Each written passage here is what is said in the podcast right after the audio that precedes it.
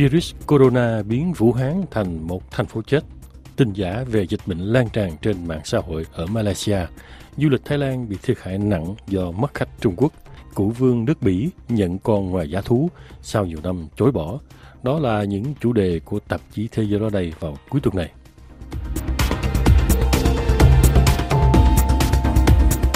Vũ Hán, nơi xuất phát dịch viêm phổi do virus corona mới gây ra, này giống như là một thành phố chết kể từ khi lệnh giới nghiêm được ban hành tại đây. Kể từ nay, tổng cộng 56 triệu người bị cách ly tại các thành phố của tỉnh Hồ Bắc. Đúng là một cái Tết nguyên đáng của thời dịch bệnh. Thông tin viên Simon Leplat tường trình từ Thượng Hải. Luc Liu, 30 ans, est originaire de Wuhan, mais il vit en France depuis 5 ans. Luc Liu, 30 tuổi, là người gốc Vũ Hán nhưng sống ở Pháp từ 5 năm nay. Anh đã về nước để ăn Tết với gia đình và kẹt lại trong một thành phố bị cách ly, nội bất xuất, ngoại bất nhập. Anh nói, đường phố rất vắng vẻ, không có xe chạy nữa, có rất ít người đi trên đường. Bình thường, theo truyền thống ngày Tết, mọi người đi thăm gia đình, bạn bè, nhưng vào lúc này thì không thể đi được. Luc Liu nói, do chúng tôi đã hủy các cuộc viếng thăm, nên tôi ở nhà với bố mẹ. Cả ba chúng tôi ở nhà xem TV, gọi điện cho người thân để xem có ai bị bệnh không, mọi chuyện có ổn hay không.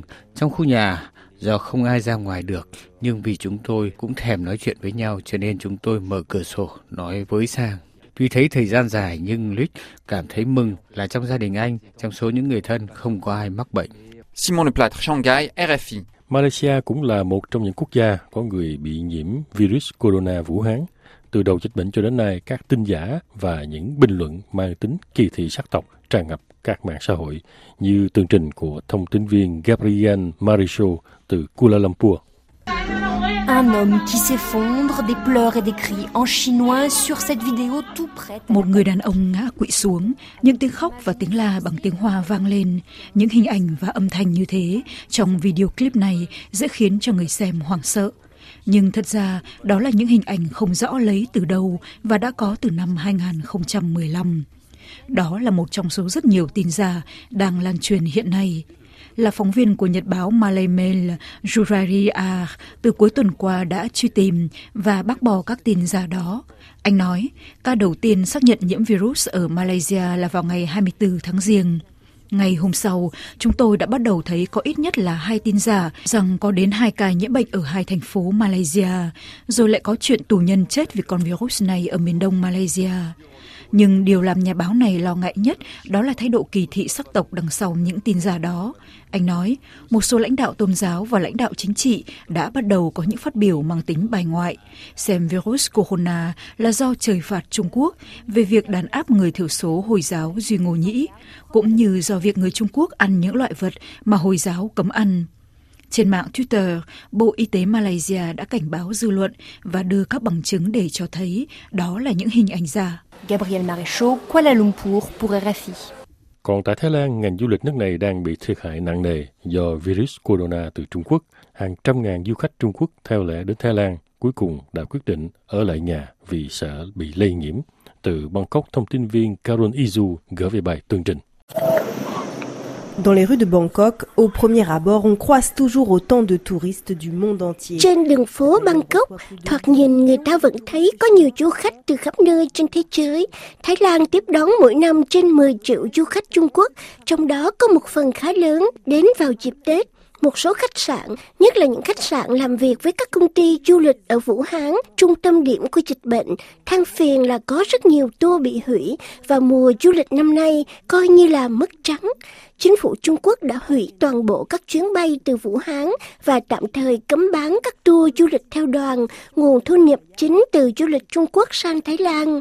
Theo Chủ tịch Hiệp hội các công ty lữ hành Vijit Prakopson, tình hình có thể sẽ trở nên trầm trọng.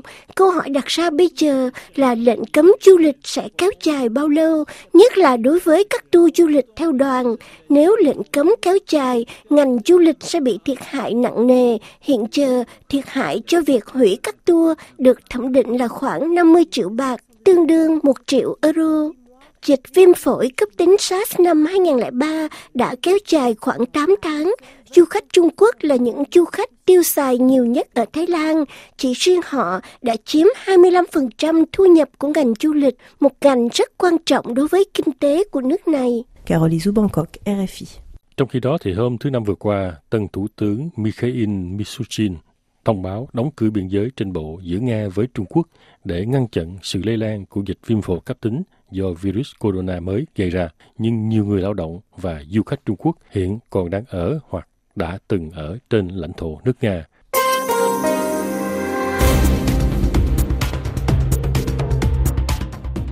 Hôm qua, 31 tháng Giêng 2020, nước Anh đã chính thức rời khỏi Liên hiệp châu Âu. Cuộc chia tay này có ảnh hưởng như thế nào đến các định chế quốc tế như Liên Hiệp Quốc? Từ trụ sở Liên Hợp Quốc ở New York, thông tin viên Karinoten gửi về bài tường trình. À l'Assemblée générale de l'ONU, ce sera l'entente cordiale. Le Royaume-Uni sera considéré comme un pays opposition. Tại Đại hội đồng Liên Hiệp Quốc, quan hệ sẽ vẫn tốt đẹp. Anh Quốc sẽ được xem là một quốc gia có các lập trường tương tự như châu Âu. Đây là một điều tốt đối với Liên hiệp châu Âu. Khối này vốn chỉ có một tiếng nói. Bây giờ nếu có thêm một tiếng nói thần hữu về các vấn đề như nhân quyền chẳng hạn thì càng tốt. Chính là tại Hội đồng Bảo an Liên Hiệp Quốc mà bàn cờ sẽ thay đổi chút ít. Liên hiệp châu Âu này chỉ còn 4 thành viên, trong đó có một thành viên nắm quyền phủ quyết, thay vì hai thành viên cho tới nay. Cho dù một số người lưu ý rằng Pháp và Anh Quốc vẫn nhận lệnh từ Paris và London, chứ không phải là từ Bruxelles.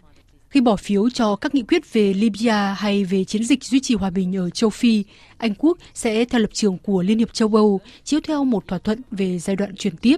Nhưng London có thể sẽ tỏ thái độ cứng rắn trên các hồ sơ khác – một số người sợ Anh quốc sẽ xích lại gần Hoa Kỳ, ví dụ như về hiệp định hạt nhân Iran, vì Thủ tướng Boris Johnson trong thời gian tới sẽ tập trung đàm phán một hiệp định thương mại với Washington. Nhưng cùng lúc đó, ông sẽ có một cuộc đàm phán tương tự với Brussels về một thỏa thuận thương mại quan trọng hơn vì phân nửa hàng xuất khẩu của Anh quốc là sang Liên hiệp châu Âu so với 15% sang Hoa Kỳ. Karen Norton, New York, RFI. Anh bé đệ nhị quốc vương Bỉ từ năm 1993 đến 2013 cuối cùng đã không thể né tránh sự thật.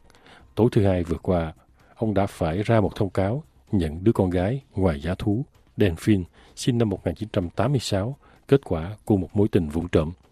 Phải mất nhiều năm thư kiện, quốc vương Albert mới nhận con gái ruột của mình.